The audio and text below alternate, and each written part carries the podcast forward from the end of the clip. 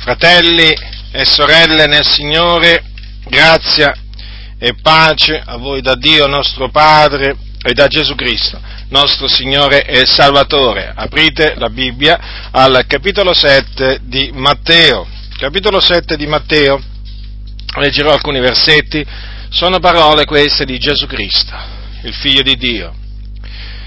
Allora, capitolo 7 di Matteo, leggerò dal versetto 15 fino al 27.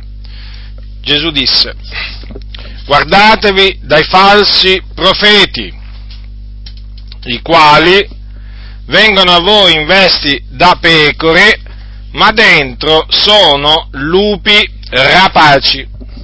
Voi li riconoscerete dai loro frutti. Si colgono forse delle uve dalle spine o dei fichi dai triboli?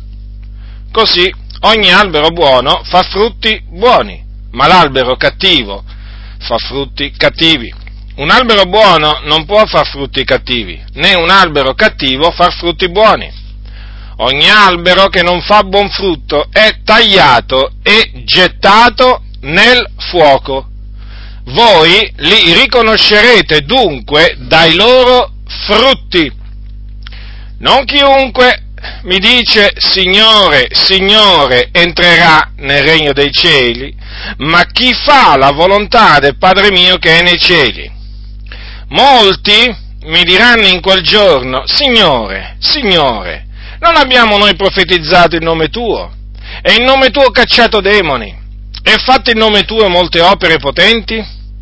E allora dichiarerò loro, io non vi conobbi mai, dipartitevi da me, voi tutti operatori di iniquità.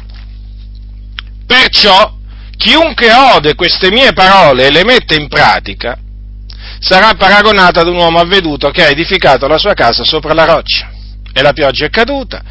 Sono venuti i torrenti, i venti hanno soffiato, hanno investito quella casa, ma ella non è caduta perché era fondata sulla roccia e chiunque ode queste mie parole e non le mette in pratica sarà paragonato ad un uomo stolto che ha edificato la sua casa sull'arena.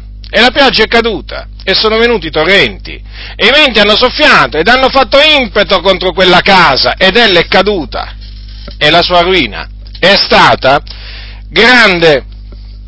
Ora, quando noi eh, affermiamo che queste sono parole di Gesù Cristo, come in effetti sono, o quando noi diciamo Gesù ha detto, Gesù ha dichiarato, Gesù ha affermato, dobbiamo sempre tenere presente che quelle parole che uscirono dalla bocca di Gesù uscirono per ordine dell'Iddio e Padre suo. Tutto quello che Gesù disse, lo disse perché lo aveva sentito dall'Iddio e Padre suo e lui ricevette questo comandamento dall'Iddio e Padre suo, di trasmetterci tutto quello che appunto il Padre gli aveva detto. E tra le cose che il Padre gli ha comandà, comandò al figliuolo di dire a noi, a noi, ci sono pure queste parole. Quindi un serio avvertimento, fratelli, guardatevi dai falsi profeti guardatevi dai falsi profeti.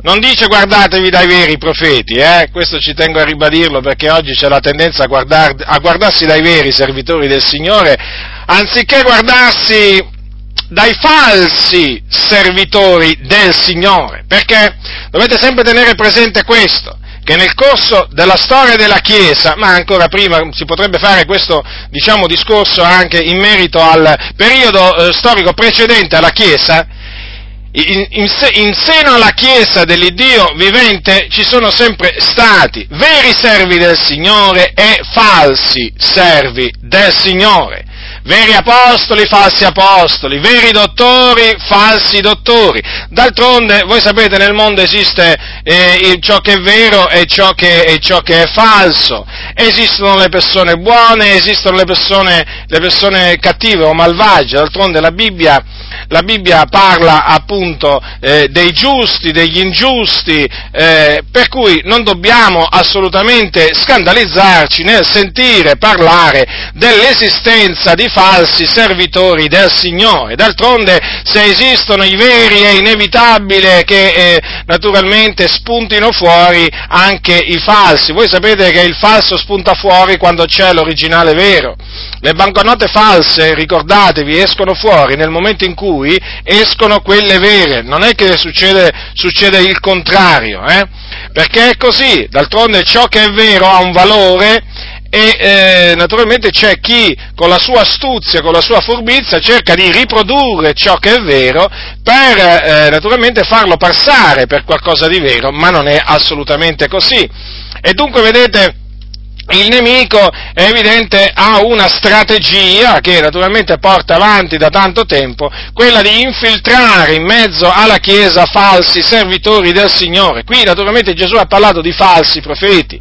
Vi ricordo che naturalmente quello del profeta è, un, è uno dei ministeri, ma non esiste solo il profeta, esiste anche per esempio l'apostolo, esiste esiste anche il dottore, come anche esiste il pastore, esiste anche l'evangelista. È evidente che pers- diciamo, persone, con, ehm, persone, che si dicono eh, ministri del Signore no? e che si naturalmente eh, voglio dire che si attribuiscono uno di, questi, uno di questi titoli, chiaramente ce ne sono tanti. E mm, diciamo in ogni, in ogni ministero, per ogni ministero ci sono i veri e ci sono i falsi. Allora qui Gesù ha detto di guardarci dai falsi profeti. È evidente, fratelli nel Signore, che qui in senso lato uno potrebbe allargare il discorso, guardatevi dai falsi apostoli, guardatevi dai falsi pastori e così via, è evidente questo dai falsi dottori, però Chiaramente qui Gesù ha, usato il termine profeti, quindi noi ci, diciamo, vogliamo rimanere strettamente legati al, al, termine profeta, anche se, ripeto, chiaramente ci dobbiamo guardare pure dai falsi, falsi apostoli,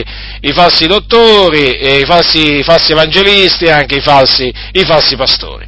Allora Gesù ci ha comandato di guardarci dai falsi profeti. Questo, questo mettere in guardia da parte del Signore, vedete, eh, è significativo, è molto importante ed è qualcosa, diciamo, che ci deve fare riflettere.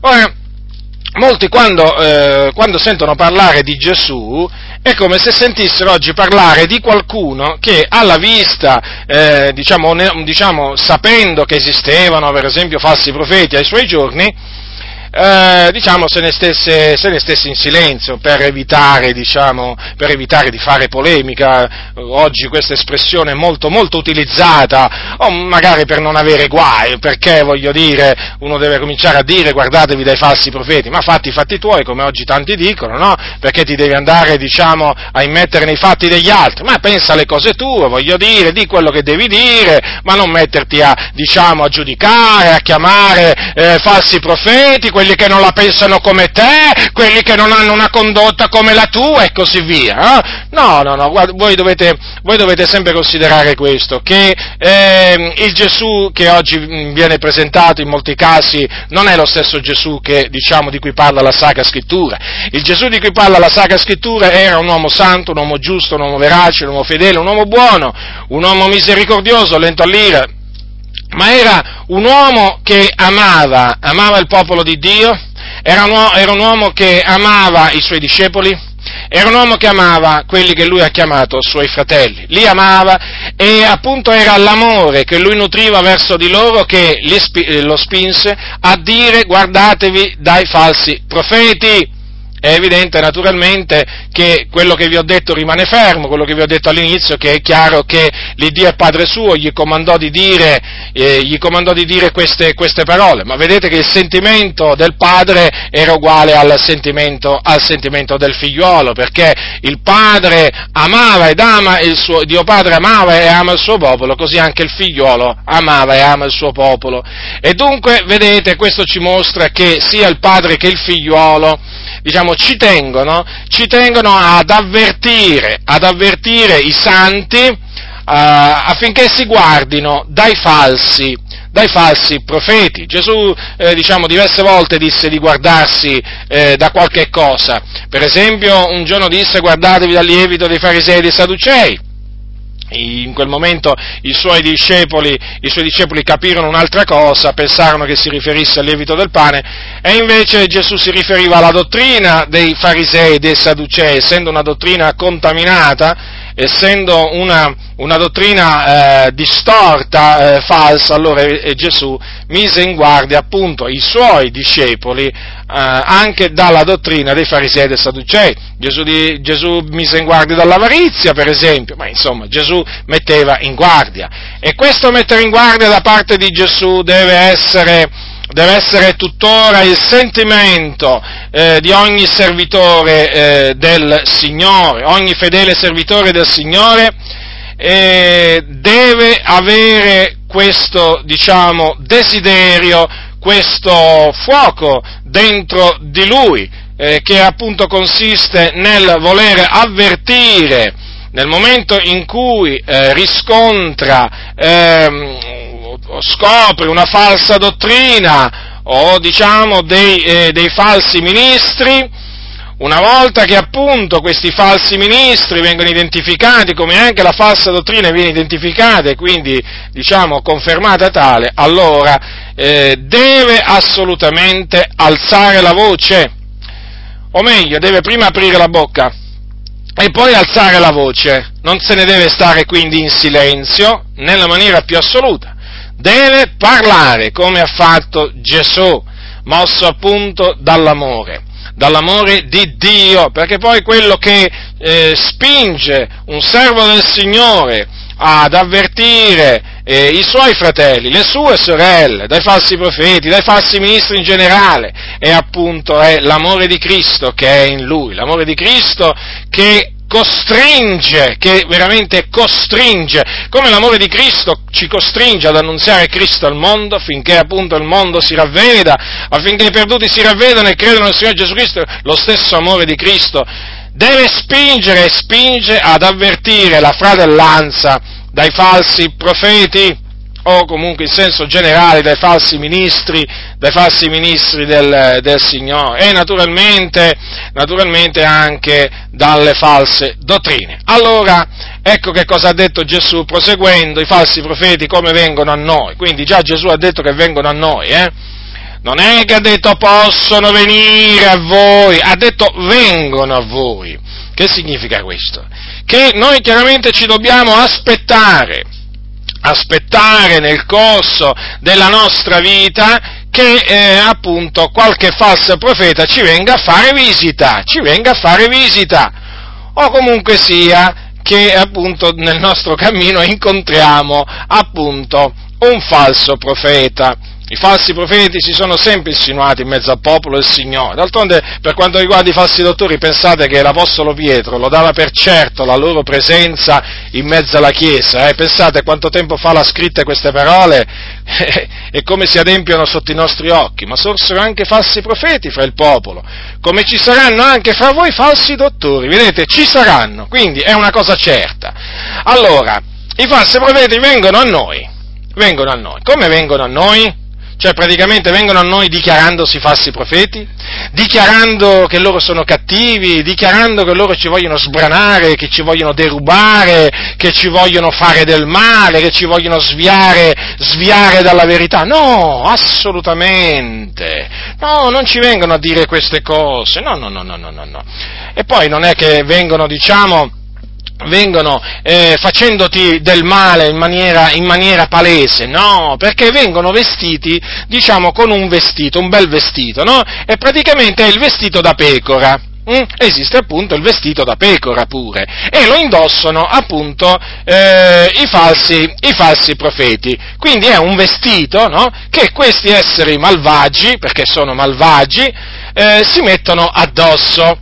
E perché se lo mettono addosso? Perché devono entrare nel gregge. Dato che il gregge è fatto di pecore, mm, allora loro si devono camuffare da pecore, perché sennò come farebbero? Eh, se tutti vedessero subito che questo è un lupo, è chiaro, le pecore scapperebbero. Allora, al fine di essere accettati, ricevuti, eh, benedetti, eh, aiutati, sostenuti, eh, lodati, perché poi vengono pure lodati, eh, da taluni che non hanno discernimento, allora questi si travestono, no? in atto, praticamente mettono in atto un travestimento, ecco, e in questo caso si travestono da pecora, no? E praticamente quindi eh, cercano di assomigliare, di assomigliare a una pecora. cercano di assomigliare a una pecora, perché d'altronde, avendo un vestito da pecora, devono per forza di cose no, cercare di agire come una pecora. Ma il, prob- il, diciamo, il fatto è che non ci riescono, non ci riescono perché questi sono lupi, questi sono lupi rapaci. E allora, naturalmente, eh, non possono alla fin fine eh, tenere nascosta eh, la, loro, la loro malvagità, la loro falsità, la loro ipocrisia, perché appunto si manifestano. Certo, sono destinati a manifestarsi perché dentro sono lupi rapaci, anche se naturalmente sul momento è una cosa nascosta ai nostri, diciamo, ai nostri occhi, ma una cosa è sicura, che non c'è niente di segreto, niente di nascosto che non abbia a diventare manifesto. Allora il Signore naturalmente farà sì che questi si manifestano affinché noi li possiamo riconoscere. E certo, perché il Signore vuole che noi riconosciamo i falsi profeti. Eh? Allora il Signore ci ha detto praticamente come faremo a riconoscerli, dai loro frutti. Avete notato dunque? Il Signore non ha detto che li riconosceremo dal loro vestito, ma mi pare normale, no, questi sono vestiti da pecora, ma dai loro frutti, dai loro frutti, e quindi dalla loro condotta, che è una condotta empia, malvagia, falsa. Quindi c'è la, eh, diciamo, la maniera per riconoscerli, i falsi profeti, qualsiasi falso profeta, eh? ma in senso generale anche i falsi, i falsi profeti, i falsi servitori del Signore. Eh? Allora, voi li riconoscerete dai loro frutti. Badate bene che il Signore lo ha dato per certo questo, ha detto voi li riconoscerete. Non è che ha detto voi li potete riconoscere, no, voi li riconoscerete, perché i loro frutti sono inequivocabili, sono malvagi, perché? Non si colgono forse delle uve dalle spine? O dei fichi dai triboli? Eh, no, perché praticamente ogni pianta, ogni pianta fa il suo, il suo frutto, ogni, ogni, albero fa il suo, porta il suo frutto. Un albero buono fa frutti buoni, un albero cattivo fa frutti cattivi. Allora, dato che questi sono alberi cattivi, guardate che quando la Bibbia dice parla di albero buono e albero cattivo, parla di persone buone e persone cattive. Eh. Esistono le persone cattive, fratelli, qualcuno tante volte magari si sorprende nel sentirmi, nel sentirmi, fare queste affermazioni, ma badate che non mi sto riferendo alle persone, diciamo, che sono in mezzo alla giungla, o magari che sono, non so io, tra i buddisti, o tra gli induisti, o chissà dove, mi sto riferendo a persone che si dicono cristiani evangelici, pentecostali, magari che parlano pure in lingue, capite a chi mi sto riferendo io? Persone cattive, malvagie, alberi, alberi cattivi che sono in mezzo a noi, sono in mezzo al popolo del Signore e sono facilmente riconoscibili. Da che cosa? Dai loro frutti, dai loro frutti. Perché? Perché sono frutti cattivi. Badate bene, possono avere pure opere potenti, ma noi non guardiamo le opere potenti Vedete il Signore, praticamente, vedete su che cosa si è concentrato? Sui frutti e quindi sul frutto della loro bocca, su appunto la loro condotta. Ecco, ecco che cosa dobbiamo guardare, non se cacciano i demoni, non dobbiamo guardare se guariscono gli ammalati, se fanno scendere il fuoco dal cielo, no, no, no, no, no. O, o, non lo fanno scendere, no, no, assolutamente, no, no, no. Noi dobbiamo, noi li riconosceremo dai loro frutti, perché i loro frutti, es, appunto, essendo loro malvagi, i loro frutti sono malvagi, capite? Non sono buoni. È quello che molti ancora non hanno capito che questi individui malvagi sono in mezzo a noi e talvolta hanno anche dei posti di rilievo. Nelle varie denominazioni questi individui hanno spesso dei posti di rilievo. Come si suol dire, non sono, diciamo, eh, l'ultima ruota del carro, ma che sono a guidare spesso il carro o comunque diciamo, sono imposti diciamo, eh, di preminenza, chiamiamoli, chiamiamoli così, posti direttivi. Abbiamo lì esseri malvagi, alberi cattivi, hanno titoli, diplomi, ma sono cattivi. Magari hanno il titolo di pastore, ma sono esseri malvagi. Lo ribadisco, sono malvagi. Poi che, si chiama, che dicano di avere il ministero di profeta, di apostolo, di pastore, di, di, essendo che sono malvagi, sono falsi ministri del Signore. Quindi da essi bisogna guardarsi. E i loro frutti, appunto, e i loro frutti lo attestano, fratelli. Lo attestano. Vedete, vedete quando molti dicono, ah, non dobbiamo giudicare, eh, non dobbiamo giudicare. Beh, ma allora a questo punto, se non dobbiamo giudicare in senso assoluto, io vorrei chiedere a costoro, ma noi come facciamo allora a giudicare che un albero è, è cattivo? se non dobbiamo giudicare gli alberi? Perché praticamente dal loro modo di parlare è vietato giudicare gli alberi. Tu praticamente incontri, eh, che ti posso dire io, incontri un albero no? che fa frutti cattivi, non puoi dire che fa frutti cattivi, perché non devi giudicare. Comprendete? Perché praticamente poi, eh, trasportato, trasportato qua, quel, quell'espressione è evidente che significa che noi non possiamo giudicare un albero, eh, un albero dai suoi frutti, non possiamo giudicare un albero cattivo, eh, appunto cattivo perché porta frutti cattivi. E già, secondo il ragionamento perverso di questi pastori, di questi credenti, noi non possiamo farlo. Ma invece Gesù cosa ha detto? Voi li riconoscerete dai loro frutti. Quindi se noi li riconosciamo dai loro frutti, perché i loro frutti non sono buoni ma cattivi, è evidente che appunto li dichiariamo questi alberi cattivi, li dichiariamo così con giusto giudizio non in base all'apparenza, ma evidentemente con giusto giudizio, perché appunto i frutti, i loro frutti sono manifesti e sono, eh, e sono, mal, eh, sono malvagi. D'altronde Gesù come faceva altrimenti, come fece a giudicare gli scribi e i farisei nella maniera o come fece a chiamarli nella maniera in cui noi sappiamo, eh, senza esprimere un giudizio nei loro confronti, senza cioè giudicarli?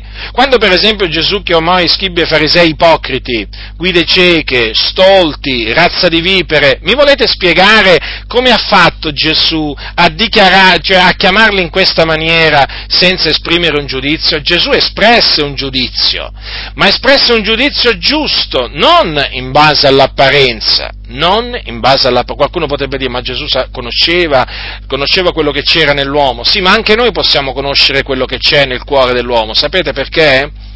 Perché la Bibbia dice che eh, l, dall'abbondanza del cuore la bocca parla. Queste sono parole di Gesù. Ora, se dall'abbondanza del cuore la bocca, la bocca parla, cosa significa? Beh, ve lo dico usando le parole di Gesù.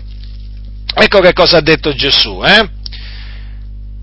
L'uomo be- da bene, cioè l'uomo buono dal suo buon tesoro trae cose buone, l'uomo malvagio dal suo malvagio tesoro trae cose malvagie. Vedete dunque l'albero, l'albero, l'albero buono tira fuori dal suo buon tesoro, il buon tesoro del suo cuore, cose buone, ma l'albero malvagio dal suo malvagio tesoro, quello che quindi le malvagità che ha deposto nel suo cuore, trae cose fuori malvagie. Comprendete? Per quello Gesù ammonì, ammonì gli scribi e farisei e gli disse così, razza di vipere, come potete dir cose buone essendo malvagi? Comprendete?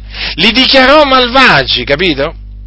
Li dichiarò malvagi perché dalla loro bocca uscivano fuori cose malvagie, dicevano di lui che aveva uno spirito immondo, che cacciava i demoni per l'aiuto, per l'aiuto di Belzebù, dicevano che era un, pe- un, peccatore, un seduttore e Gesù come li ha definiti malvagi perché? Perché quelle cose che uscivano dalla loro bocca erano malvagie. Vedete quanto è importante ascoltare le persone quando parlano?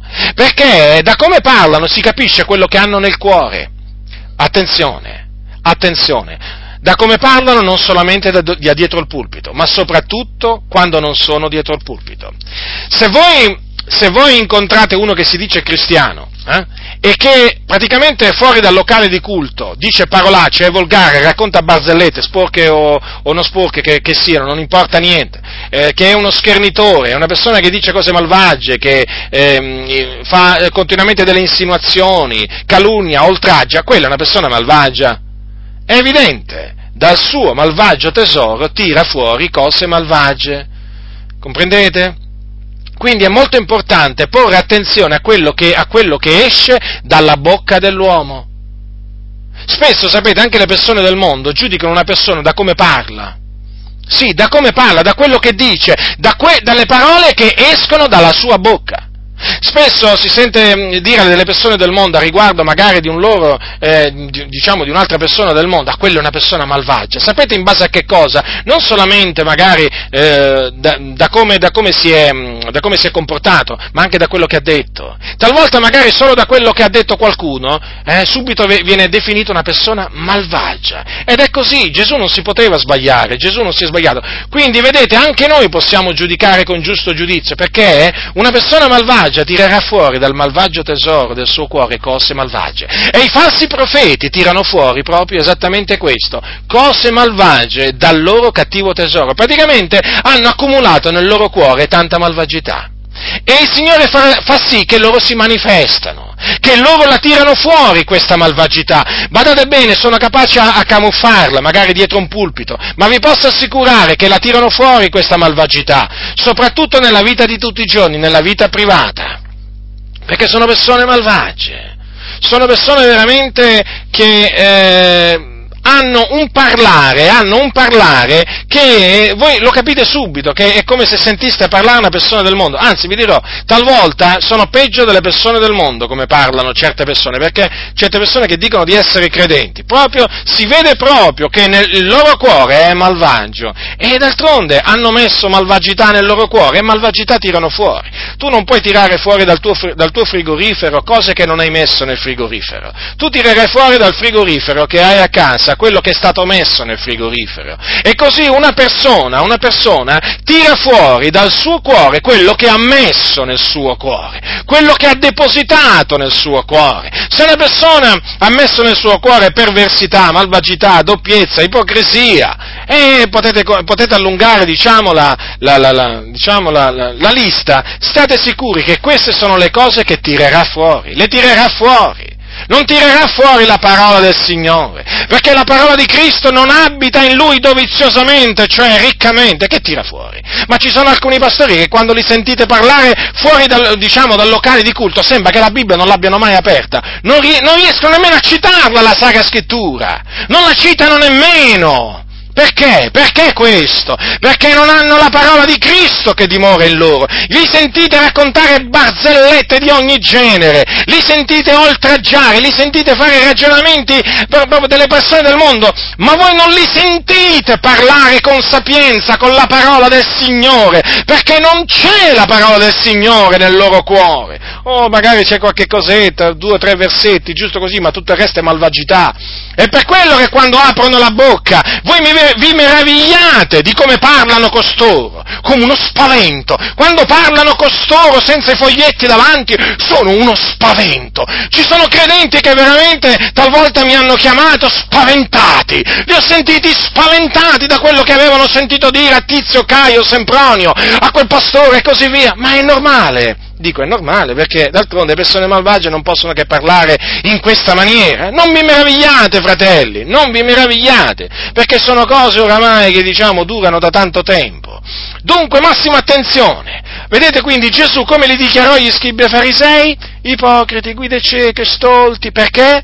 Perché dicevano cose malvagie essendo malvagi, dicevano cose malvagie. Vedete, Gesù li, ricono- li, riconobbe dai loro frutti. Gesù non si fece influenzare dalla posizione che ricoprivano nel popolo di Israele, farisei, sadducei, membri del Sinedrio, poi c'erano i sacerdoti e così via. No, al Signore non interessava proprio niente.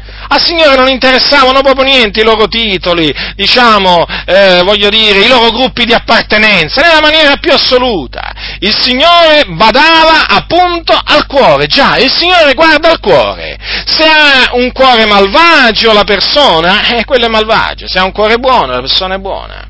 Comprendete? Se è malvagio, lo ribadisco, tirerà fuori cose malvagie, se è buono, tirerà fuori cose buone. Voi li riconoscerete dunque dai loro frutti. Vedete? Quindi il Signore ci ha detto come faremo a riconoscere questi individui. Ma d'altronde nella natura, fratelli, come fate, come fate a riconoscere, che vi posso dire, un albero di mele?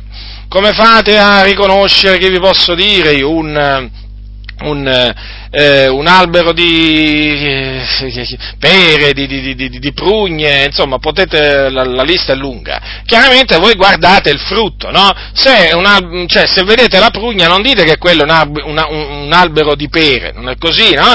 E naturalmente se vedete un albero di fichi non dite che quello è un albero di prugne, ma voglio dire, sono cose che nella natura, cioè, voglio dire, esistono e il Signore naturalmente, vedete, ha usato appunto la, la diciamo, questa, queste parole, no? diciamo, questo riferimento agli alberi, proprio per questo, no? perché noi guardando gli alberi riconosciamo subito che alberi sono.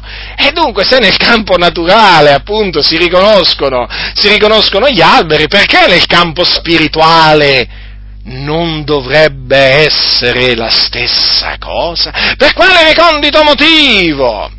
Eh, questo lo vorrebbero naturalmente gli impostori che oggi sono nelle chiese dietro i pulpiti. No, loro non vorrebbero non vorrebbero che noi riconoscessimo appunto i falsi ministri del Signore dai loro frutti. E allora che fanno? E allora si sono inventati naturalmente eh, delle frasi fatte, delle frasi fatte per impaurire, per impaurire il popolo, per impaurirlo e farlo stare in silenzio e naturalmente mettegli terrore addosso, capito? Mettegli il terrore e allora fra, sentite frasi come non giudicate o per esempio non toccate gli unti di Dio, eh, insomma tutte queste frasi, no? Tutte queste frasi diciamo forti che appunto loro conoscono molto bene, ma lo fanno naturalmente questi impostori, eh? gente furba come le volpi, loro le usano queste frasi per impaurire il popolo, così almeno il popolo sta zitto. E anche se vede, voglio dire, anche se vede un albero cattivo che fa frutti cattivi, eh, praticamente sta zitto, perché dice chissà che magari non mi sono sbagliato io. Perché poi sapete cosa succede? Che questi impostori praticamente in questa maniera cercano di indurre il popolo di Dio, o comunque quelli che ci vedono bene, quelli che hanno discernimento, cercano di indurli naturalmente nell'errore, o praticamente a fargli venire una sorta di senso di colpa. Eh, insomma, li, li, vorrebbero persuaderli sotto sotto che si sono sbagliati, praticamente ti vorrebbero persuadere che se tu per esempio sei incappato in un rovo, no, non sei incappato in un rovo, no? Magari ti sei graffiato tutto, ti sei ferito, no, non era un rovo quello lì, quello lì era, non lo so io, cos'era, un albero, un, um, voglio dire, un, un, bel, un bel mucchio di, di erba, voglio dire, eh, bellissima, eh, voglio dire non fa, male, non fa male a nessuno, se per esempio tu hai visto, tu hai visto un albero di pere ti vorrebbero far credere che hai visto un albero di, di mele, insomma, eh, vi, vi, spiego in questa maniera diciamo che cosa vorrebbero, no? che, che, voi vedeste, che voi capiste no? questi, questi mm, impostori, cioè vorrebbero praticamente farvi sbagliare perché voi avete visto bene, solo che loro sono furbi e cercano appunto eh, di immettere in voi il dubbio, cioè magari chissà, forse mi sono sbagliato, ma no, fratello, sorella, perché Gesù l'ha detto, un albero buono non può far frutti cattivi, né un albero cattivo far frutti buoni. Quindi se tu nel tuo cammino incontri un albero cattivo che fa frutti cattivi, tu devi sapere quello, questo, che quello è un albero cattivo e lo devi chiamare albero cattivo.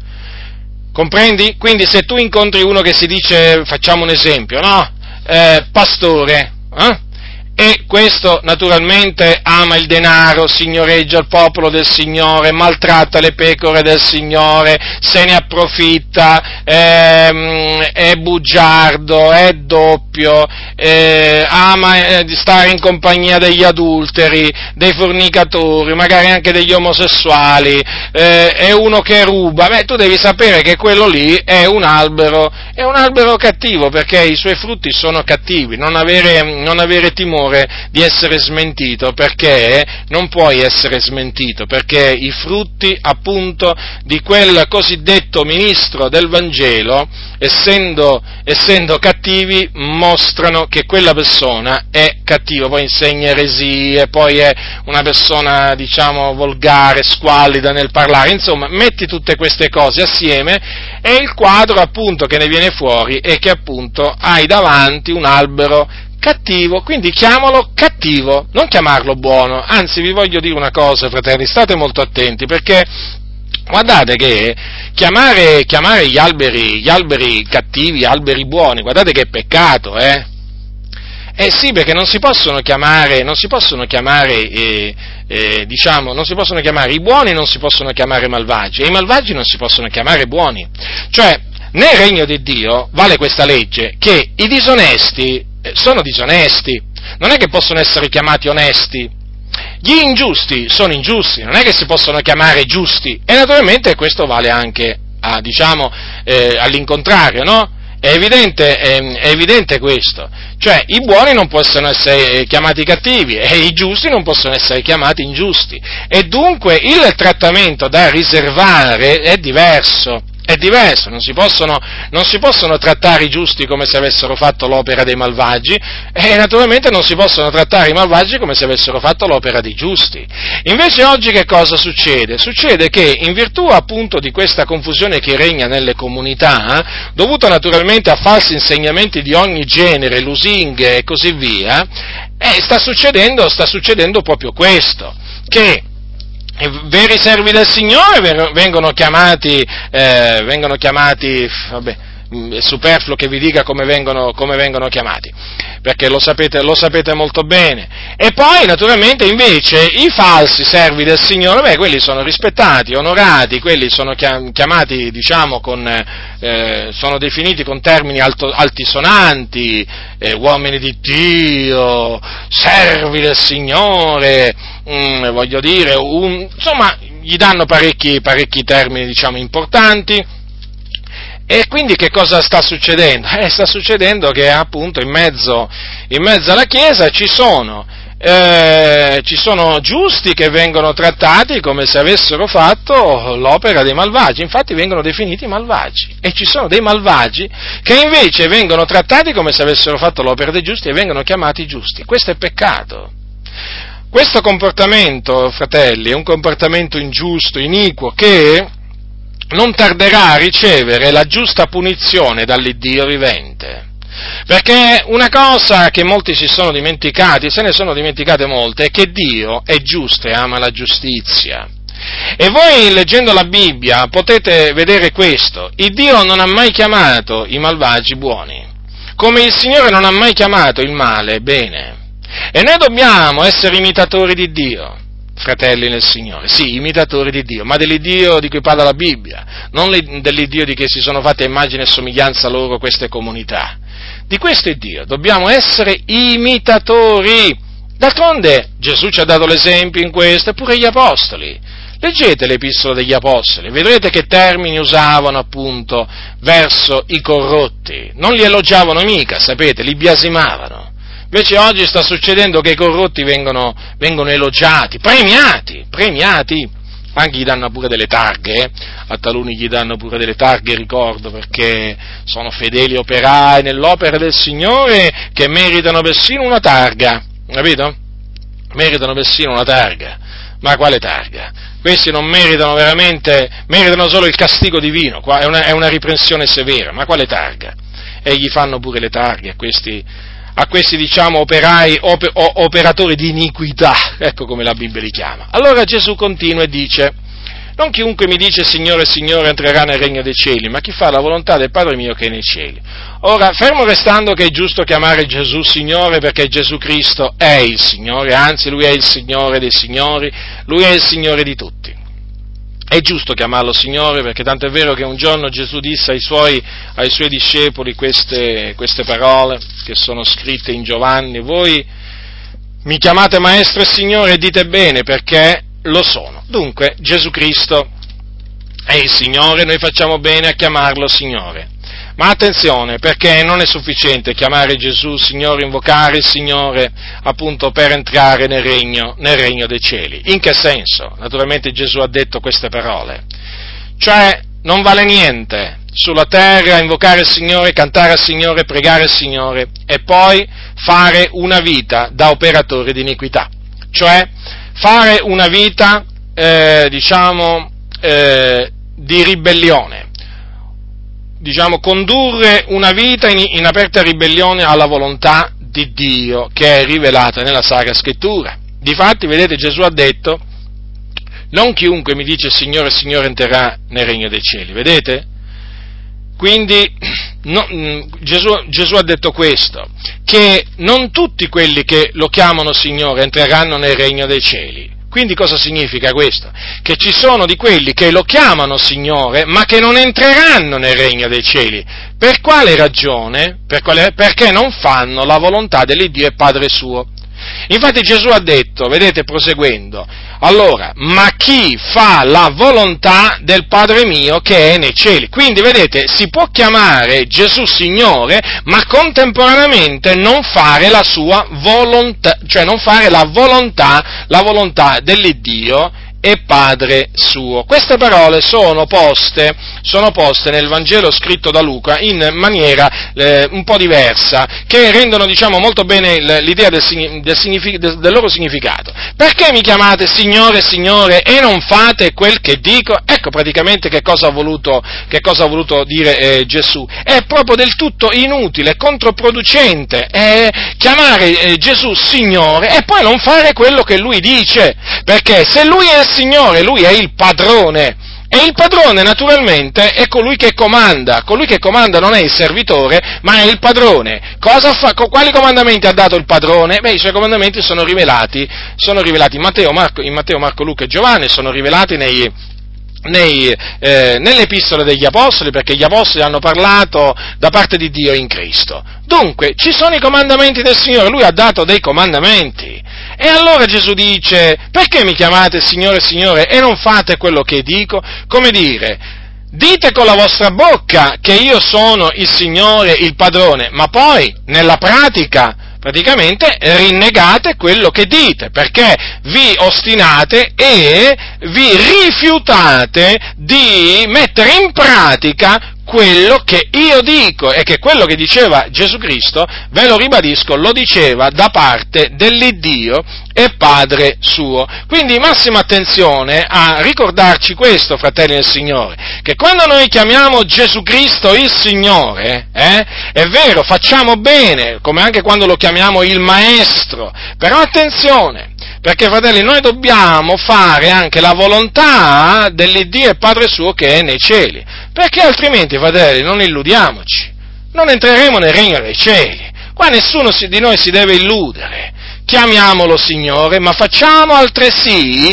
la volontà di Dio. E qual è la volontà di Dio? Che noi ci santifichiamo che noi ci santifichiamo e la santificazione naturalmente si, ehm, si compie nella nostra vita tramite l'osservanza dei comandamenti di Dio temi Dio no? e servi i suoi comandamenti perché questo è il, tu, il tutto dell'uomo. Ancora, ancora, oggi, fratelli, è così che stanno le cose. No? Il tutto dell'uomo qual è? Temere Dio, osservare i suoi comandamenti, che so, ci sono stati rivelati Tramite, tramite, Cristo Gesù e poi gli Apostoli. E dunque, vedete, fratelli, è fondamentale questo, è fondamentale ricordarcelo che la volontà di Dio è che noi ci santifichiamo e che quindi osserviamo i comandamenti, i comandamenti di Dio. Ora, quando si parla dei comandamenti di Dio, io ho notato che oggi si mette soprattutto enfasi sul comandamento di andare a predicare l'Evangelo ad ogni creatura.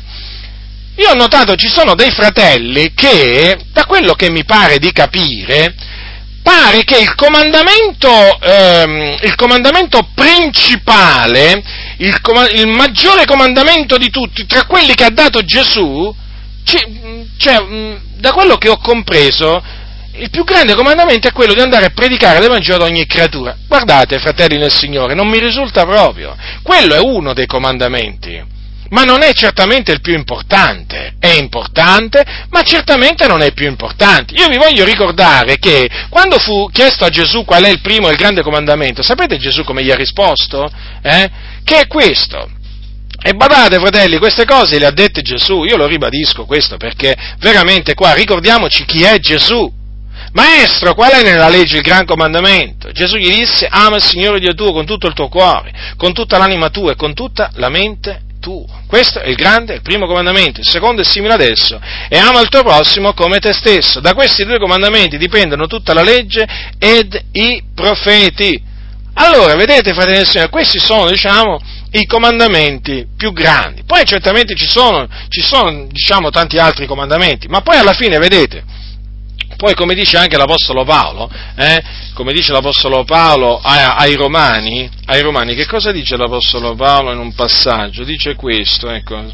Allora, dice così che dice così, le- eh, il non commettere adulterio, non uccidere, non rubare, non concupire qualsiasi altro comandamento si riassumono in questa parola. Ama il tuo prossimo come te stesso. Vedete dunque, chi ama il suo prossimo come se stesso non commette adulterio, non uccide, non ruba, non concupisce e non, e non fa male alcuno al suo prossimo, perché dice l'amore non fa male alcuno al prossimo. L'amore quindi è l'adempimento della legge. Dunque, vedete? Vedete, fratelli nel Signore? Noi dobbiamo porre attenzione, quell'ama il tuo prossimo come te stesso, avete visto, è il secondo comandamento che Gesù ha messo subito dopo, ama il Signore Dio tuo con tutto il tuo cuore e così via. Dunque massima attenzione, massima attenzione, perché oggi molti si stanno illudendo, pensano che il comandamento più importante sia quello di predicare, no, non è quello, fratelli, quello è uno dei comandamenti. Guardate che il non fare alcun male al prossimo, eh, è fondamentale e alcuni questo se lo sono dimenticati. Alcuni predicano Gesù e poi fanno ogni sorta di male al prossimo, lo calunniano, gli, lo, gli rubano. Ci sono, ci sono credenti che rubano, rubano ad altri credenti, rubano proprio, ladri. Ladri, ci sono quelli che calunniano proprio, che si inventano proprio delle accuse contro altri fratelli. Eh, questo è mentire. Questo è mentire. Poi naturalmente ci sono poi anche quelli che commettono adulterio, eh, ci sono pure questi, eh, non, non, manca, non manca niente in mezzo alla Chiesa, eh, ma per dire, no? E costoro magari poi evangelizzano. E intanto infrangono il secondo comandamento, no? Tra i due più grandi, ama il tuo prossimo come te stesso. Ma questi sono cari fratelli, perché evangelizzano, perché parlano di Gesù, e come? Parlano di Gesù. Ma hai visto quante persone si sono convertite? Loro dicono hanno portato a Gesù, come se siamo noi che portiamo le anime a Gesù. No? E d'altronde loro non credono nel proponimento dell'elezione di Dio, quindi sono loro che portano le anime a Gesù. Non hanno capito proprio niente, non sanno che è Dio che attira le anime, attira le anime a Cristo. E dunque vedete che cosa sta succedendo? Si, si sta dando veramente un'importanza al comandamento, andate e predicate l'Evangelo ad ogni creatura, eh, un, un'importanza che alla fine ha praticamente oscurato l'importanza che hanno, diciamo, eh, altri, comanda- altri, altri comandamenti. E naturalmente tutto questo, anche questo è una tattica degli impostori. Già, perché questi impostori naturalmente sono persone molto furbe, sono persone molto furbe che, che cosa fanno loro? Mettono davanti le loro grandi riunioni di evangelizzazione che una volta si tengano allo stadio, una volta all'hotel, un'altra volta, vabbè, comunque sia, queste grandi riunioni pubblicizzate, no? E loro naturalmente si presentano come quelli che amano il Signore perché parlano di Gesù a tante persone, poi ribadisco nella vita privata hanno una condotta empia, hanno una condotta empia. Esistono, esistono. Recentemente stavo, diciamo, studiando, stavamo leggendo la storia di un, di un predicatore americano, di un predicatore americano che ai, suoi tempi eh, fu, fu molto, era molto famoso, era molto famoso. E praticamente eh, che cosa è avvenuto? È avvenuto che ehm, a un certo punto hanno scoperto che questo predicatore, badate bene, che quando predicava c'erano tante persone che si riunivano e dicevano che Dio operava tramite lui, hanno scoperto che era omosessuale. Sì, proprio così, omosessuale. E difatti è morto di AIDS. E eh, mi, ha colpito, mi ha colpito un credente che intervistato diceva così, certo fa, noi non riusciamo a capire, fa come lui facesse il sabato sera ad andare a, diciamo, voglio dire, nei locali degli omosessuali a divertirsi, hm? e, poi, e poi la domenica a predicare c'erano persone che, che si convertivano. Esistono questi casi. Comprendete? Chiamava Gesù Signore, ah, se lo sentite parlare, parlava bene di Gesù, d'altronde, voglio dire, non è che ne parlava male, però aveva una condotta empia ed è morto con l'AIDS. E sapete di questi quanti ce ne sono? Ma guardate che ce ne, ce ne sono stati nel corso della storia della Chiesa, diversi, eh? Uomini che hanno predicato a folle, a folle, a migliaia, a migliaia di persone. Taluni di questi avevano veramente anche ricevuto dei doni di guarigione e avevano compiuto delle vere e proprie guarigioni nel nome di Gesù. Si erano convertite delle anime nelle loro riunioni, e avevano invocato il Signore quante volte? Eppure nella loro vita privata erano degli empi, degli empi, chi era un ubriacone, chi era veramente cupido di disonesto guadagno, amante, amante del denaro, chi eh, diciamo frequentava le meretrici. Queste sono tutte cose, anche chi diciamo era incestuoso. Anche queste cose, è bene che si sappiano, è bene che si sappiano. E dunque vedete che il Signore ci ha messo in guardia, ci ha messo in guardia e ha confermato, ha confermato che si può chiamare Gesù Signore e poi non fare la volontà dell'Iddio e Padre suo e quindi rifiutarsi di, eh, di, di santificarsi e quindi condurre una vita empia, eh, fare una vita empia, con queste parole molti mi diranno in quel giorno, Signore, Signore, non abbiamo noi profetizzato il nome tuo, e in nome tuo cacciato demoni e fatto in nome, in nome tuo molte opere potenti, e allora dichiarerò a loro, io non vi conobbi mai, dipartitevi da me voi tutti operatori di iniquità. Queste sono tra le parole più dure che ha detto il Signore, sono di una chiarezza, sono di una chiarezza veramente che, che voglio dire, uno viene da dire più chiaro di così il Signore non poteva essere in questo senso, no? perché veramente sono estremamente chiare. Avete notato che cosa ha detto Gesù? Che in quel giorno diranno Signore, Signore, vedete ancora una volta, chiameranno Gesù Signore, Signore, eh, e che cosa gli diranno? Ma noi non abbiamo noi profetizzato il nome tuo, quindi gli ricorderanno come se il Signore avesse bisogno, diciamo, di ciò, il Signore sa ogni cosa, non abbiamo noi profetizzato in nome tuo, quindi questi avevano profetizzato, in nome tuo cacciato demoni, avevano cacciato i demoni nel nome di Gesù, e fatto in nome tuo molte opere potenti, e quindi questi evangelizzavano, questi evangelizzavano nel nome di Gesù, parlavano di Gesù, la loro predicazione era accompagnata, segni, prodigi, opere potenti. Però il Signore che cosa gli dirà? Io non vi conobbi mai, dipartitevi da me voi tutti operatori di iniquità. Come li ha chiamati il Signore? Operatori di iniquità. Vedete che il Signore non si fa ingannare. Non si fa ingannare dalle folle, non si fa ingannare dalle opere potenti che compiono taluni, non si fa ingannare dall'apparenza. Il Signore guarda, guarda la condotta di una persona, guarda quello che è la persona nell'intimo del suo cuore, nella vita di tutti i giorni. Questi erano operatori di iniquità. Sapete quando la Bibbia parla di operatori di iniquità non parla di persone giuste, buone, sante, parla di persone date all'iniquità, date al peccato. Ecco il Signore dirà dipartitevi da me voi tutti operatori di iniquità. Il Signore Gesù rinnegherà costoro, li rinnegherà. D'altronde la Bibbia dice se lo rinnegheremo anche egli ci rinnegherà. Ora qualcuno, qualcuno dirà come, in che senso? Eh, molto semplice. La Bibbia dice fanno professione di conoscere Dio ma lo rinnegano con le loro opere. È scritto questo in Tito. Badate bene che una persona si può rinnegare anche con le proprie opere e non diciamo solamente con la propria bocca. Ascoltate, ascoltate quello che dice, quello che dice Paolo, Paolo a Tito, ascoltate quello che dice Paolo a Tito, dice così, fanno professione di conoscere Dio ma lo rinnegano con le loro opere essendo abominevoli e ribelli, incapaci di qualsiasi opera buona. Ora notate quindi si può essere abominevoli e ribelli, eh, pur facendo professione di conoscere Dio e quindi di conoscere il suo figliolo Gesù Cristo. Vedete però? Queste persone, la Bibbia dice che rinnegano però il Dio, eh? lo rinnegano con le loro opere e difatti sono operatori di iniquità, fratelli, che danno scandalo, sono d'intoppo alla Chiesa. Oggi c'è un'espressione, no? Gettare fango sul Vangelo, sulla Chiesa, no?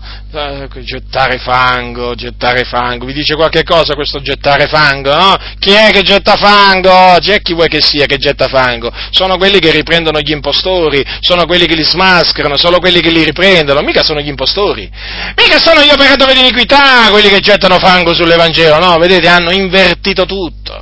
Hanno gettato così tanto fango veramente sull'Evangelo qua in Italia, tanti e tanti pastori che veramente stiamo facendo una fatica a rimuovere tutto questo fango, fratelli nel Signore. Stiamo facendo veramente una fatica, che il Signore veramente ci dia ancora veramente tempo, che il Signore ancora ci dia tanta forza, che il Signore ci dia ancora tanta sapienza a noi, a tutti quelli che amano la verità e la giustizia, per rimuovere questo fango che hanno gettato sulla Chiesa, sul popolo di Dio, sull'Evangelo questi impostori che si trovano dietro i pulpiti anche qui in Italia, non solamente all'estero. È facile appunto definire impostori quelli che sono in America, quelli che sono magari in Africa, eh, che si vengono a sapere i loro scandali, perché qui in Italia non ci sono. Cosa vi pensate voi? Che gli impostori, i malvagi, i falsi ministri sono solo in America, là, che abitano in qualche villa, là, a Long Beach? Eh, vi credete che sono solo là gli impostori? Eh? Quelli che si vestono, diciamo, diciamo, andando dietro diciamo, ai famosi sarti, quelli che vivono nell'edilizia, voi pensate che siano solo là, eh? Sono pure in Italia, sono pure in Italia, sono loro, sono loro, e questi hanno gettato così tanto fango che veramente è sparito l'Evangelo. Diceva una volta un predicatore, hanno accumulato così tanta immondizia al Calvario che la croce è scomparsa. Dov'è la croce? Non c'è più, diciamo in senso metaforico. E mi, mi colpì questa frase di questo pastore, perché questo pastore scriveva, mi ricordo, diciamo animato da questo sentimento di amore per il popolo del Signore, e diceva guarda un po' cosa sta succedendo, tutti questi operatori di iniquità, tutti questi falsi ministri stanno facendo così tanto scandalo scandali che veramente hanno riempito il calvario di immondizia e la croce è sparita. E difatti, niente rinunzia, niente santificazione, bigotti, religiosi. Noi, naturalmente, che predichiamo la religione pure immacolata dinanzi a Dio, che vi ricorda è conservarsi pure dal mondo, noi siamo bigotti, noi siamo religiosi. Invece loro, loro che veramente hanno accumulato così tanta immondizia, ah, oh, loro sono dei fedeli operai nell'opera del Signore. Ma quali fedeli operai?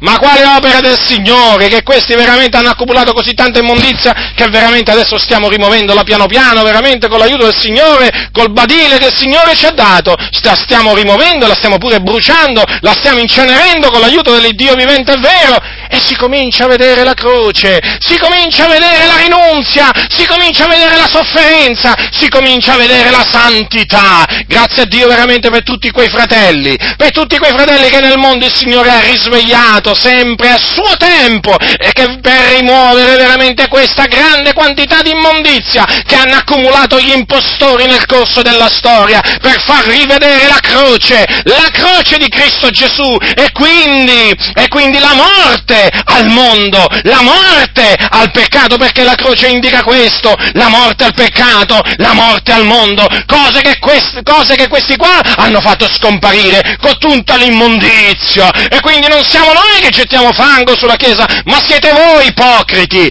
voi, voi che avete il veleno d'ospiti veramente sotto quella lingua biforcuta, siete voi che nel corso di tutti questi decenni avete accumulato tutto questo fango e tutta questa immondizia, per, la qua, per le quali cose il Signore vi giudicherà, vi giudicherà perché Egli è giusto. Quindi costoro, cosa dice la Sacra Scrittura, fanno professione di conoscere il Signore, ma lo rinnegano con le loro opere, è un dato di fatto, ve lo ribadisco, ci sono predicatori che predicano a larghe folli, che sono omosessuali, omosessuali, e che dopo naturalmente vengono scoperti tali, eh, certo, perché prima o poi vengono scoperti. Quanti scandali di questo genere? E che dire, che dire dei predicatori pedofili? In mezzo ai pentecostali ci sono predicatori pedofili? Certo che ci sono, certo, certo, però sembra che non esistano, non esistono, esistono solo tre preti, solo tre preti, esistono quelli che violentano i bambini, no, no, no, esistono pure, Esistono pure nei vari papati evangelici i, i, i pastori pedofili, state proprio,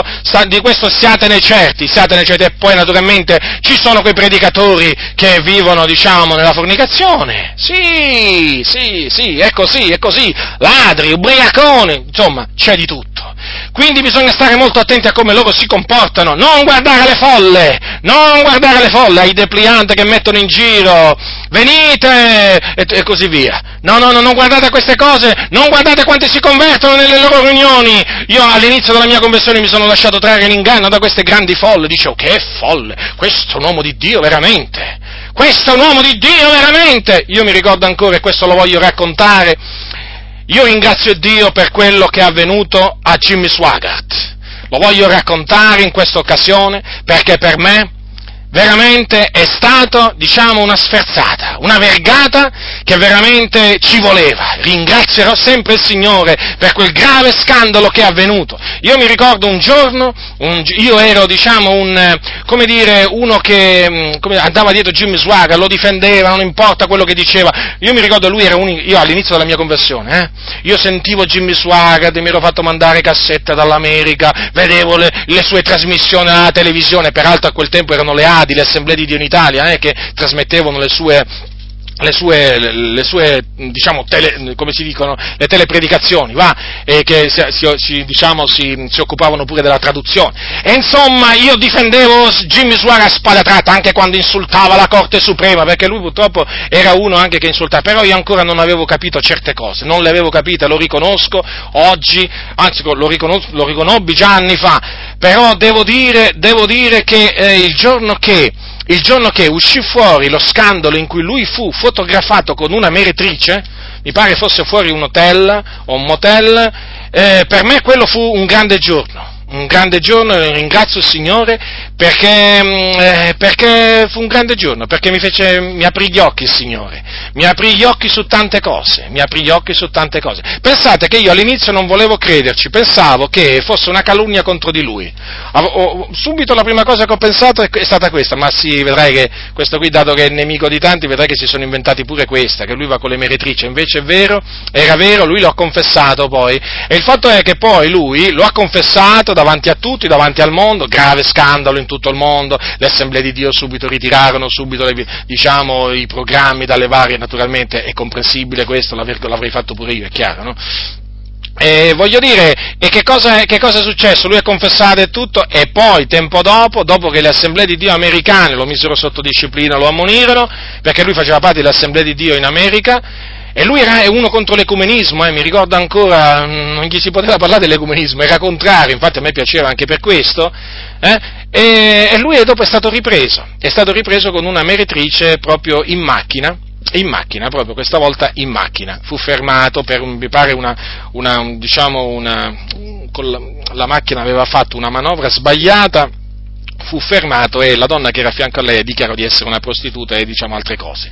E comunque quello fu un grave scandalo che mi servì veramente per svegliarmi, per svegliarmi perché io avevo preso tutto per buono e praticamente mm, esaminavo poco quello che lui diceva, soprattutto non, non esaminavo nemmeno la sua vita, diverse cose che avevo, avevo visto però facevo finta di non vedere, insomma, ero immaturo nella fede, ma ringrazio il Signore veramente che da quel giorno mi ha dato una scossa. Avete presente una scossa elettrica? Eh, non so se qualcuno di voi l'ha mai presa una scossa elettrica. Ecco, io in quel giorno ho preso una scossa elettrica, veramente mi sono proprio ritrovato sbalzato da un'altra parte, spiritualmente parlando, e ho capito, ho detto Signore ti ringrazio veramente, che ho capito che si può, e lui guardate Jimmy Swire predicava in tutto il mondo, que, negli anni Ottanta era il, predicatore americano, l'evangelista americano più famoso, e questa cosa che lui frequentava le peretrici, guardate che era una cosa che è abituale, eh?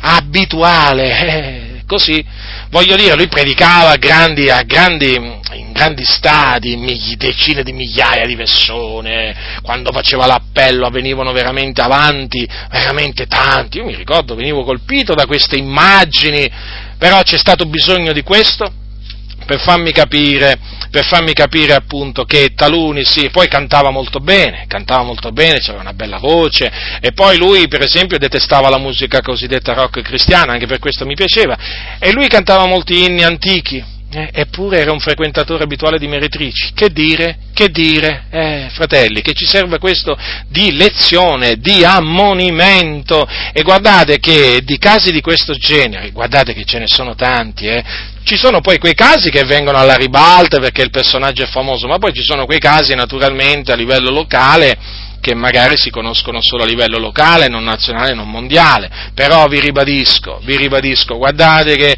le parole, le parole di Gesù, le parole di Gesù sono veraci, qualcuno dirà, ma lo sappiamo che sono veraci, sì, ma è meglio ribadirlo, perché a me pare che alcuni quando leggono certe cose non ci pongono attenzione, invece bisogna porre attenzione a qualsiasi parola ha detto Gesù, qualsiasi parola, e dunque massima, massima attenzione, perché? Ci sono veramente degli operatori di iniquità in mezzo, in mezzo alla Chiesa. Vi stavo parlando appunto del, eh, di costoro che rinnegano il Signore con le loro opere. Allora è chiaro che loro rinnegano il Signore con le loro opere, poi il Signore rinnegherà loro, eh? Attenzione, eh, fratelli, perché, vedete, eh, cosa significa, cosa significa eh, eh, rinnegare. Rinnegare significa dichiarare di non volere riconoscere una persona alla quale si era legati da vincolo d'affetto, di amicizia o di parentela. Vedete dunque? Ora, vi ricordate Pietro che fece? Pietro rinnegò il Signore, no? disse io non conosco quell'uomo, eh? non conosco quell'uomo. Ora, nel caso di Pietro naturalmente era stato stabilito che poi si sarebbe convertito, quindi poi il Signore lo perdonò, ma perché lui naturalmente riconobbe il suo errore. Però badate bene che nel caso di costoro, che non si ravvederanno perché sono, hanno un cuore impenitente, la Bibbia dice che questi qua moriranno nei loro peccati, eh? e d'altronde in quel giorno il Signore li chiamerà operatori di iniquità, quindi il Signore li rinnegherà, capito?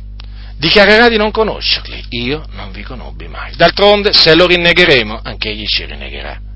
Quindi queste sono parole, fratelli, a cui dobbiamo porre attenzione. Stiamo attenti a non rinnegare il Signore con le nostre opere, con le nostre opere, con le nostre opere, fratelli, con le nostre opere. Ah, qualcuno potrebbe dire, ma è così importante? Certo che è importante. E certo, Gesù ha detto che, Gesù, vedete, quando parlava, parlava chiaro. Un giorno Gesù ha detto, chi ha, miei, ha detto, chi ha i miei comandamenti e li osserva, quello mi ama. È stato chiaro il Signore? È stato chiaro, fratelli? Ma ha detto anche se non mi amate, ha detto, ha detto, se voi mi amate osserverete i miei comandamenti. No? Poi ha detto, chi ha i miei comandamenti e lo osserva, quello mi ama. E se uno non lo ama, guardate cosa dice la Bibbia, se uno non mi ama, se uno mi ama osserverà la mia parola e il Padre mio l'amerà e noi verremo a lui e faremo dimora presso lui. Poi attenzione, adesso le parole che vi volevo dire concernenti chi non ama il Signore. Chi non mi ama non osserva le mie parole. Notate, eh? E la parola che voi udite non è mia, ma è del Padre che mi ha mandato. Avete notato dunque che cosa ha detto il Signore? Che chi non osserva le sue parole, quindi chi non fa la sua volontà, chi rifiuta di santificarsi, eh? Chi, vive, chi, chi, veramente prende piacere nel peccato, vive nel peccato, eh? quello non ama il Signore. Quello non ama il Signore. Quindi non lasciamoci ingannare dai grandi numeri, dalle folle e diciamo dall'apparenza, eh? Guardiamo la condotta di queste persone, se sono operatori di iniquità, eh? E poi voglio dire, ma quando si vedono questi predicatori che fanno una vita da nababbo, no? Voglio dire, che fanno una vita principesca, no? diciamo con, so- con, i soldi delle offerte, no? Cioè, ma che, ma che, che, cosa vi viene in mente subito? Eh, a me mi viene in mente un operatore di iniquità, a me mi viene in mente un operatore di iniquità che sfrutta, sfrutta il popolo per vivere da principe per arricchirsi per darsi ai piaceri della vita, perché questi predicatori poi sono dati ai piaceri della vita. Che vita fanno? Fanno una vita di rinunzia. Ma dove? Ma dove? Ma questi di rinunzia non vogliono sentire parlare nella maniera più assoluta, sono operatori di iniquità. Io all'inizio della mia conversione, sapete, non mi capacitavo e dicevo, ma com'è possibile? Questi predicano a così tante persone, dicono che si convertono tante anime, poi ci sono anche quelli che vengono guariti e poi fanno questa vita. Dicevo, ma tra me e me, diceva all'inizio, strano però, ma Gesù era povero, gli apostoli erano poveri, eppure avevano sapienza, predicavano anche loro a grandi folle, però non facevano questo tipo di vita. E io dentro di me, dentro di me collegavo tutte queste cose, però all'inizio non mi sapevo dare una risposta, no? ero stato un po' abbagliato, abbagliato da questa falsa luce. Poi però investigando le scritture, santificandomi, pregando, ho capito, ho capito. Questi sono operatori di iniquità. Questi non sono operatori di giustizia e nemmeno predicatori di giustizia, sono operatori di iniquità. Dunque, vedete, eh, vedete fratelli, allora la differenza. Naturalmente Gesù prosegue. Perciò, cosa significa? Per questa ragione, chiunque ode queste mie parole e le mette in pratica, sarà paragonato a un uomo avveduto che ha edificato la sua casa sopra la roccia. Vedete, qui Gesù fa un paragone, perché chiaramente dopo aver espresso, diciamo, quelle, quelle sue parole così forti, spiega, o comunque paragona, eh, chi eh, ascolta le sue parole e le mette in pratica ad un uomo saggio, un uomo avveduto, un uomo prudente, eh, mentre chi eh, ascolta le sue parole e non le osserva, eh, perché mi chiamate Signore Signore, non fate quel che dico, eh, ricordate queste parole di Gesù, è uno stolto, è uno stolto. Quindi esistono i savi e gli stolti. Noi ci dobbiamo condurre da savi, non da stolti. E una, vedete, una delle caratteristiche dei savi, sapete qual è? Che amano la correzione. Uno potrebbe dire, come faccio a riconoscere il savio? Beh, il savio teme Dio, innanzitutto. Il savio di cuore teme Dio, evita il male. Non è che è perfetto il savio di cuore, eh? Però il savio di cuore accetta la correzione. Praticamente il savio di cuore, se pecca e tu lo riprendi, ti ringrazia. Ti ringrazia. Se tu lo correggi, ti ringrazia. Ti dice grazie, fratello. Perché è savio. E se ha questa caratteristica il savio. Invece lo stolto ha una caratteristica opposta. Praticamente, se tu lo riprendi, se tu lo riprendi, dato che lui non ne vuole sapere di correzione, lui ti insulta. Lui ti insulta, ti getta addosso vituperio, perché è stolto, non c'è sapienza, non c'è timore di Dio. E questo è lo stolto che appunto edifica la sua casa, appunto, l'uomo che edifica la sua casa sopra l'arena. Vedete dunque, fratelli del Signore, Gesù Cristo a chi ha paragonato, diciamo, che paragone ha usato, no? diciamo, per, per, mostrare chi sono coloro che, eh, diciamo, ascoltano la sua parola e la mettono in pratica e anche chi sono coloro che invece l'ascoltano e non la mettono in pratica.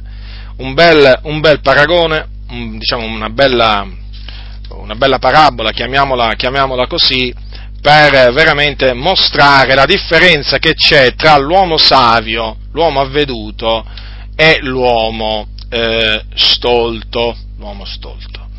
E dunque è evidente che noi dobbiamo, dobbiamo imitare l'uomo savio, L'uomo savio è quello che ascolta le parole del Signore e le mette in pratica e dunque che non se le getta dietro le spalle, perché se se le getta dietro le spalle poi illude se stesso. Ecco dunque a chi dobbiamo imitare, chi, do, chi dobbiamo imitare, fratelli del Signore? Dobbiamo imitare i savi, i savi di cuore.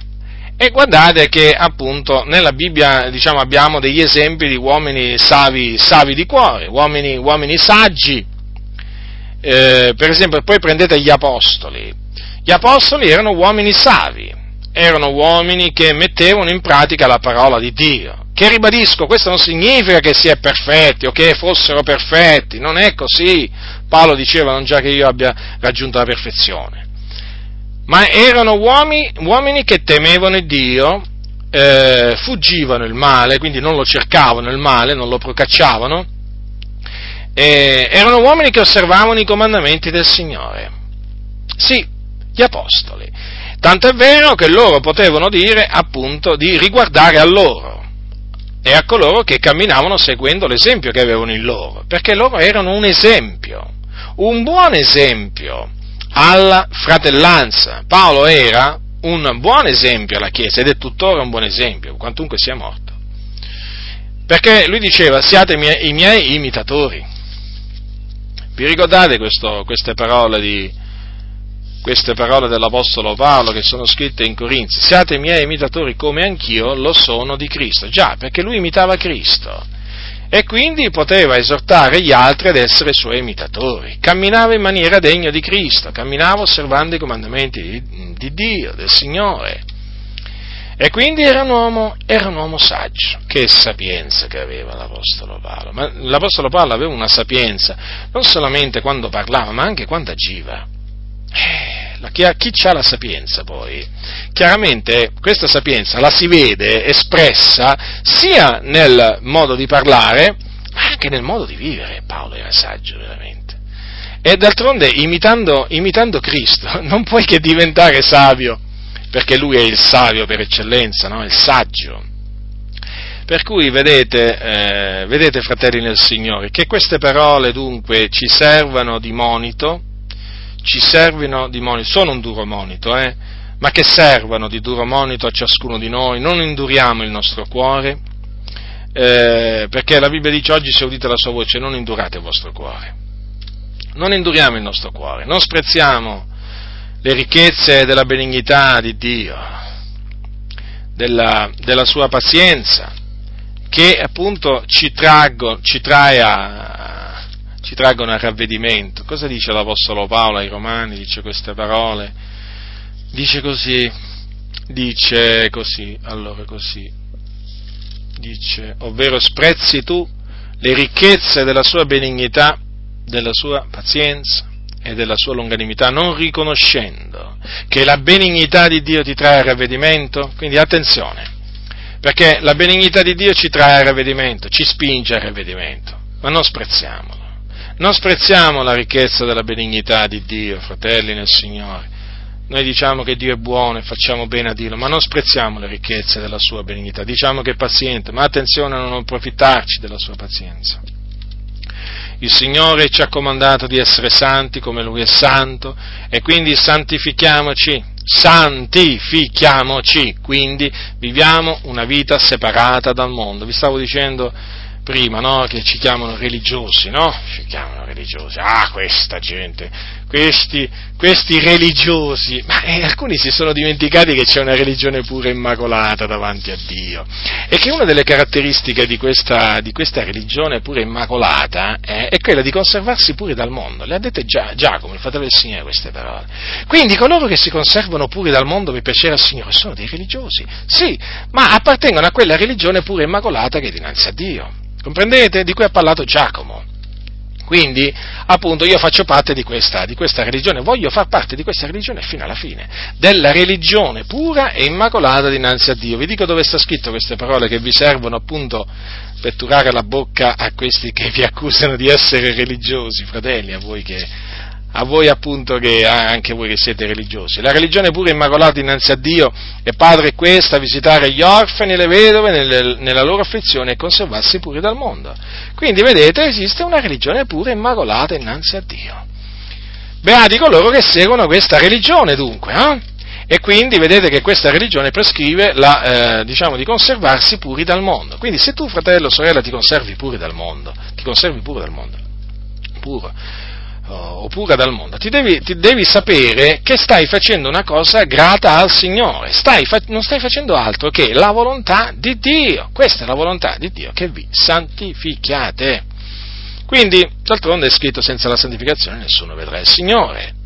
E dunque non ti lasciare, non, non ti lasciare spaventare dai, dai soliti dai soliti insulti, dalle, dalle solite ciance che alcuni veramente, che alcuni veramente voglio dire, lanciano, lanciano senza nemmeno sapere loro quello che dicono, perché una delle caratteristiche di queste persone è che quando parlano non sanno manco quello che dicono.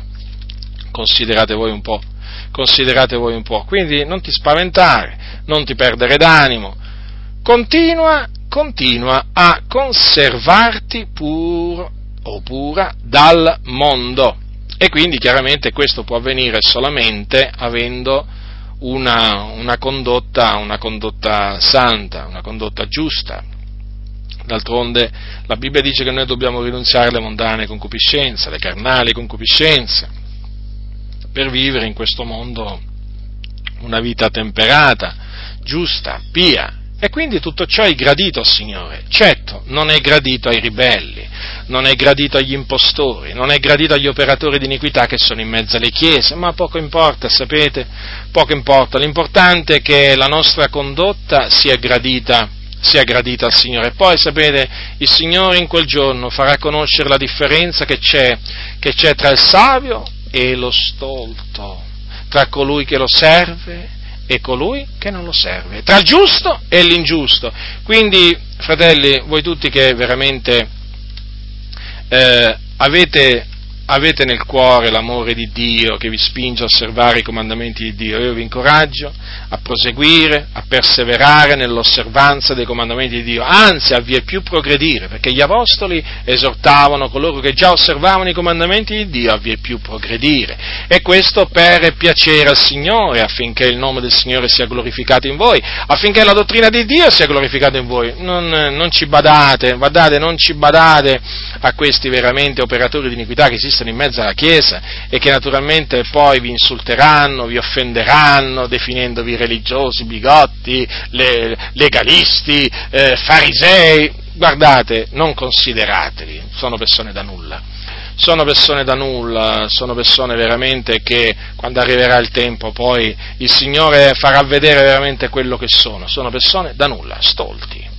Così la Bibbia, così la Bibbia definisce, la Bibbia definisce costoro. Ed è ora che queste cose si dicono con chiarezza, perché guardate, io per, per, troppi, anni, per troppi anni, ho sentito, ho sentito dai pulpiti questi termini, legalisti, religiosi, bigotti, poi alcuni sanno anche come presentare, no? presentare il loro discorso, e all'inizio non ci facevo tanto caso, non ci facevo tanto caso, anche quando leggevo certe cose scritte da costoro, poi col passare del tempo mi sono reso conto perché costoro parlano in questa maniera, perché sono degli operatori di iniquità e detestano chi con la luce, eh, diciamo, o con la parola di verità smaschera le loro opere di iniquità. Non vogliono praticamente che le loro tenebre siano manifestate. Ecco qual è la ragione per cui loro naturalmente si lanciano a offendere in questa maniera tutti coloro che seguono la religione pure immacolata dinanzi a Dio. Perché sono persone che camminano nelle tenebre, infatti disprezzano la parola del Signore. E dove pensate che camminano queste persone? Nelle tenebre. Chi appunto rifiuta di fare quello che il Signore dice, eh? È chiaro che cammina nelle tenebre. E allora loro hanno paura della luce, hanno paura della luce. Quando si leva la luce, scappano. Scappano, hanno paura, eh, perché è chiaro, la luce poi mette in evidenza le loro opere di iniquità. Invece chi cammina nella luce non ha paura della luce. Eh? Perché deve avere paura della luce uno che cammina nella luce? E dunque costoro, vedete, si lanciano in queste, diciamo, in, que- in questi discorsi, diciamo, strani, in questi discorsi contorti, ipocriti, falsi, ma non abbiate paura di questi loro, diciamo, discorsi folli, perché dovete sapere appunto che il Signore è con coloro che sono savi di cuore e quindi che ascoltano la sua parola e la mettono in pratica, in pratica, in pratica. Se uno veramente dovesse considerare questi, questi qua veramente, i, loro, i, discorsi di questa gente, veramente, guardate, c'è veramente da, c'è da rattristarsi, c'è da rattristarsi perché se c'è una cosa che questi vogliono, proprio è quella che voi veramente trasgrediate i comandamenti del Signore. Sì, ma è così, è così, ormai è un dato di fatto, questi sono amanti del piacere, amanti del lusso, questi cioè, voglio dire, se tu gli parli di rinunziare alle mondane concupiscenze, ai divertimenti, ai piaceri della vita, ti ridono in faccia, ti ridono in faccia, che sia, pensano che tu sia venuto, magari ti dicono ma da dove vieni, come per dire, ma guarda, guarda che noi viviamo in questo mondo, no? sapete queste espressioni, noi viviamo in questo mondo, sì, sì, sì, sì, pure noi viviamo in questo mondo, però chiaramente discerniamo ciò che è del mondo e ciò che è da Dio, no? ma costoro evidentemente hanno fatto fatto un miscuglio, un miscuglio per cui quello che è di Dio e quello del mondo l'hanno messo assieme e pensano che sia tutto da Dio. E invece, invece costoro sono proprio dati alle cose del mondo, amano le cose del mondo e quindi voglio dire, nel momento in cui tu gli parli di santificazione, di rinunzia, queste persone veramente ti sbranano, ti sbranano nel vero senso della parola, veramente, a livello spirituale proprio ti aggrediscono, tirano fuori gli artigli, tirano fuori i denti, perché hanno dei denti veramente che sono veramente dei coltelli, eh? hanno dei denti veramente che sono dei coltelli, questi ti azzannano veramente che ti, ti, ti distruggono, eh? sono veramente lupi, lupi, eh, esatto, come dice la Sacra Scrittura, lupi. E appunto voi li riconoscerete dai loro frutti, perciò si fanno riconoscere dai loro frutti, non, non vi preoccupate, non vi preoccupate, ma il Signore veramente è con coloro che lo temono, con coloro che osservano i suoi comandamenti. E quindi, come vi dicevo, perseverate, eh, vi è più progredite, non lasciandovi spaventare dal, dal nemico, anzi abbiate un, un, unico sentimento fra voi, fratelli, perché questa unione mette paura, mette paura appunto ai, agli operatori di iniquità. Avanti, avanti dunque dal punto, dal punto al quale siete, siete arrivati, continuate veramente a fare ciò che il Signore dice, non solamente a chiamarlo Signore, ma anche a fare ciò che Egli dice. E allora in quel giorno il Signore vi dirà, entra benedetto dal Padre mio. È chiaro, fedele servitore, è certo, perché? Perché appunto avete fatto ciò che Egli dice.